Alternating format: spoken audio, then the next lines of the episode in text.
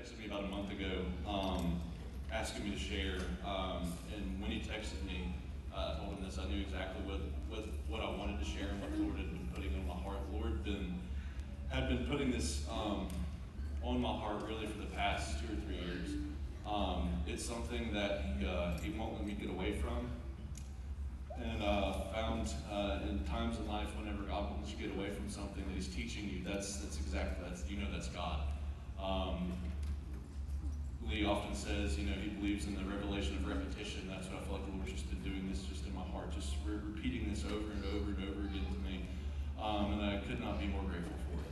Um, I just want to pray again that the Lord would bless this. Um, Lord, thank you for this day, God. Thank you for your goodness. Thank you for your mercy. Lord, I ask that you just come, Lord, and you speak to us. Lord, prepare our hearts, Lord Jesus, to hear what you have to say. Lord, help me to say it. Lord, I just ask that your words, Lord Jesus, would be my words, Lord Jesus, that I would get out of the way, Lord, and allow you to do what you want to do. Lord, bless your people. Thank you, God, that you are the God who gives and gives and gives and gives, God.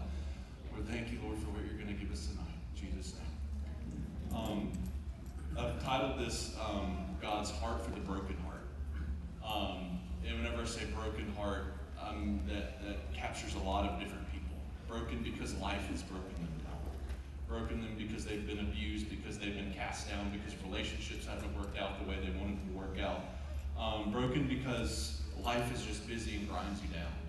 Um, we in the American culture, we work our uh, work our tails off, um, and uh, we can um, that can often weigh on us, and we get run down, um, and we feel brokenness in that way. Um, the broken heart because of your sin, something you can't get away from. You keep struggling with over and over again, and you know the gospel, and you know that Jesus died for you, and He rose again, but you feel like this. What's more consistent isn't necessarily you feeling forgiven, but what's more consistent is you falling. And that's the overwhelming feeling in your life is that I just, I know I'm going to wake up tomorrow, I'm going to mess up again. Um, for those people. Um, for the people who have a broken heart because of loss.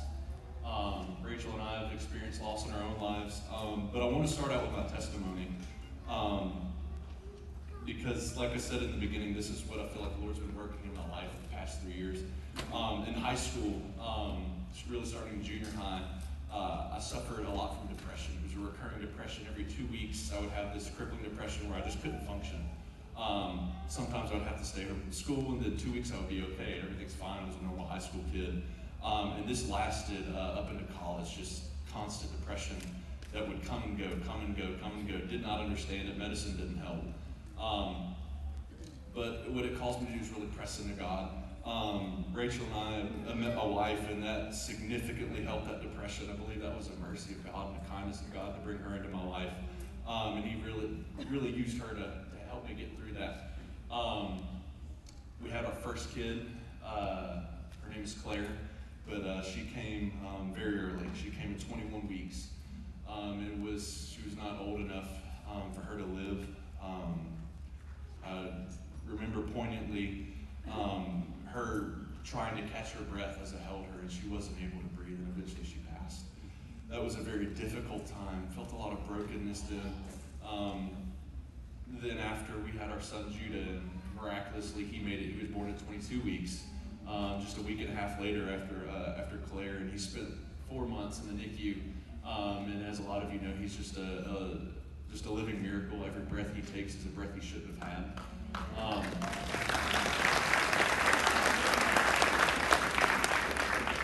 and then after that, um, was blindsided by a three-month-long um, depression where I, uh, I, I didn't know which way was up and down. Um, anxiety pelted me over and over and over again. The best way I could describe it is if I was in a fog and everything was black and I couldn't see. Um, it felt like there was a swarm of bees constantly around me with just anxious thoughts, anxious thoughts. You can ask my wife, I could hardly function. I had to take off of work for a, um, several months. Uh, it was so bad. And that's when the Lord really started speaking to this, what I'm going to share tonight. Um, the Lord eventually took me out of this, and what He did during that time was showed me His heart towards me in that. Of where I was, He showed me the depth of His heart towards me, the mercy, the grace, the kindness of God, His love towards me, how His heart beat for me in that time. And it was something that I knew about God in, in my head, but then I really began to truly experience it. Um, and so uh, went through that. Eventually, the Lord just slowly, He was teaching me this this lesson about His mercy, about His kindness, about His lowliness, about His gentleness towards me in the middle of it. Um, and eventually, slowly came out. Um, I had another episode that was similar, not as severe, um, a few months back that lasted several months. But again, He just came back and kept speaking this message to me of mercy, of grace. Um, I want to read uh, just a, a, short text. Um, it's Exodus 33, 18 through 19 um, in Exodus 34, 5 through 7. Um, I'll just read it real quick. You don't have to turn in if you have your Bible. But um, just as context, this is Moses and Israel. Um, they had just um, been delivered out of Egypt. They had seen God do, uh, do miraculous things. After miraculous things, they see the Red Sea open. And uh, eventually they get to Mount Sinai. And Moses goes up, he gets the Ten Commandments, but whenever he comes back down, Israel, after seeing everything that God had done, for them blessed them, had mercy upon them, and delivered them. They had already very quickly gone and made another idol against God. They made the, uh, the golden calf. And so God was um, obviously upset. Um, but this is right after this, where Moses goes back up the mountain to receive the Ten Commandments again, and he's pleading with God. Um, Moses says, Please show me your glory. And he said, I will make all of my goodness pass before you. And I will proclaim before you the name, I will proclaim before you my name, the Lord. Now go into Exodus 34. And so the Lord descended in the cloud and stood with him there.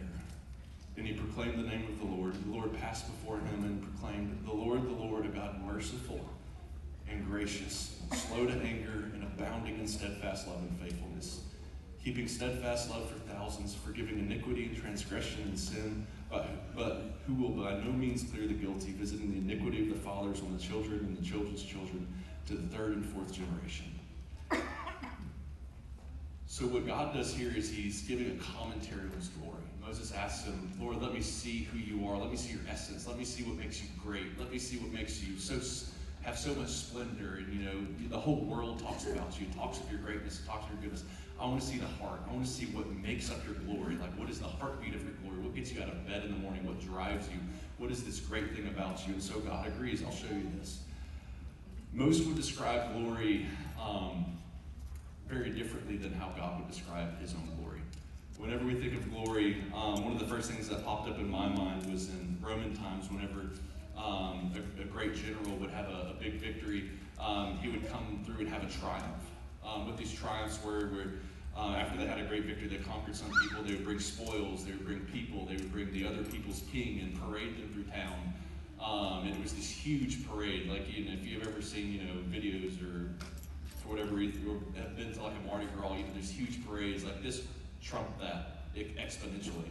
They were massive. Um, they would even have whole um, floats where uh, you would have a scene of the battle, and the battle was enacted on this float. So it was this big, glorious, uh, majestic thing. Um, and so what it was doing, what was implied there, is that I am someone who is greater than anyone else around, and I'm going to parade my glory. I'm unapproachable. I'm better than you. I'm better than these people. And so oftentimes that's what we have in our mind is what glory is. We think of the glory of God, and rightly so, we think of God's holiness. We think of His righteousness. We think that He's this person like we like we see in Exodus there that if you even touch uh, Mount Sinai, then immediately I'm going to die. You can't even have animals or anything touch Mount Sinai, or else you're going to you're going to die. And that's what we think God. That's what we think God's glory is. That's where we think it's found. But that's not what God says. He says first. So God walks by and he shows Moses his glory, and God has to describe to Moses what he's seeing. And what he first says that is the description of his glory is that he's merciful The very first thing he said is merciful. The very first word of his, out of his mouth is mercy. Um, so a lot of us in here would maybe think their relationship with God at this point, because they, like I said in the beginning, you feel like you're stuck in sin. You feel like you keep struggling over and over and over with this, with whatever it is. Um, you name it, you know it, you feel it. You feel the conviction of God. You feel the guilt. You feel the condemnation. Um, you would feel that God tolerates you in a sense. You're welcomed at the table, but you're not really introduced into the conversation. You're kind of brought in, but you're not really acknowledged. That's not who God says He is. He says, I am merciful towards you, and I will come to you, and I will rescue you, and I will bring you in and I will rejoicingly do it. His heart towards you is mercy. And it is constantly mercy. It does not cease, it does not stop. Lamentation says it, we all know it, that his mercy is new every single morning. And so his heart towards you right now is not, he's not tolerating you. He's not necessarily just consistently upset with you, thinking you could have done better, that you need to shape up and do better tomorrow. But his heart towards you right now is mercy, and he moves towards you in that mercy. It is not someone, he's not someone who's unapproachable, but who's someone who is the most approachable person in the universe because of that mercy. Um, the next thing he says is that he is gracious. Um, what this means, I looked at the definition of it and what he means whenever he says gracious. Um, the definition that I found was properly, he bends down to the inferior and the lowly. This is best, um, this is best seen through the heart of Jesus and who he approaches. Jesus obviously has a ton of amazing teachings, and obviously, you know, it's the Word of God, you know, it's, it's, it's all incredible. But if you see what he is doing and you see who he moves towards, he runs to, he seeks out, he rejoices in coming out of heaven to the lowly, to the cast down, to the cast out, to the broken, to the rejected. He is inexplicably attracted to these people. He sought out, uh, out of a list of just the, the people that Jesus sought out. He sought out those with leprosy. He sought out prostitutes, tax collectors, which many of us know, but you may not know. Tax collectors in that time were people who had set themselves up against the against the home country of Israel, and they were working for the occupation. Imagine if Russia came in and they took over, um, and they were uh, over us as Americans. It would be as if one of us uh, joined the Russians and started to oppress oppress our fellow brothers, oppress our our fellow family. Um, that's who tax collectors were. He came for those people. He went out of his way to the woman at the well. We all knew the story of the woman at the well who had five different husbands. He went out and sought her out. To the thief on the cross, the lame, women and children who were at that time social outcasts, the disfigured and the demon possessed. Jesus seeks out those people on the outside. You feel like you're maybe on the outside, maybe you're not spiritually good enough, maybe you're not welcomed in like you think you want to be welcomed in, but that you are exactly who Jesus wants to seek out. If you feel broken anyway, he is attracted to you. You feel like you're on the outside anyway, he is absolutely attracted to you. The next thing he says is that he is abounding in steadfast love. Um, and the first thought that came to my mind whenever I read that is like, how does God abound? We know what abundance in our terms means. We think of Jeff Bezos, we think of, you know, the gross domestic uh, product of the United States of America. We think of all just the trillions and trillions and trillions of dollars that, that we take in. Um, and we think that's what abundance is. But how does an eternal God abound? I would encourage you to think about that, to let that sink in. That a God who owns absolutely everything, who spoke and stars were made, and universes were made, and galaxies were made, in the absolute glory, you walk out, you look at the Rocky Mountains, and you see how beautiful that is. That same God, the God who abounds in all of those things, he abounds towards you in steadfast love and faithfulness. His abundance is not like our abundance. In no way is it like our abundance. He steadfastly loves you, and no matter how many times you feel like you're abounding in your sin, you're abounding in your brokenness, he super abounds over that to you in his love and his faithfulness to you.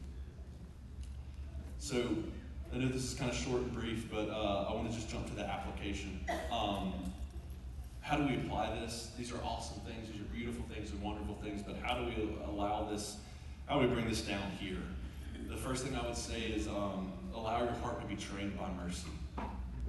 Um, Peter had done this. He had allowed his heart to be trained by mercy.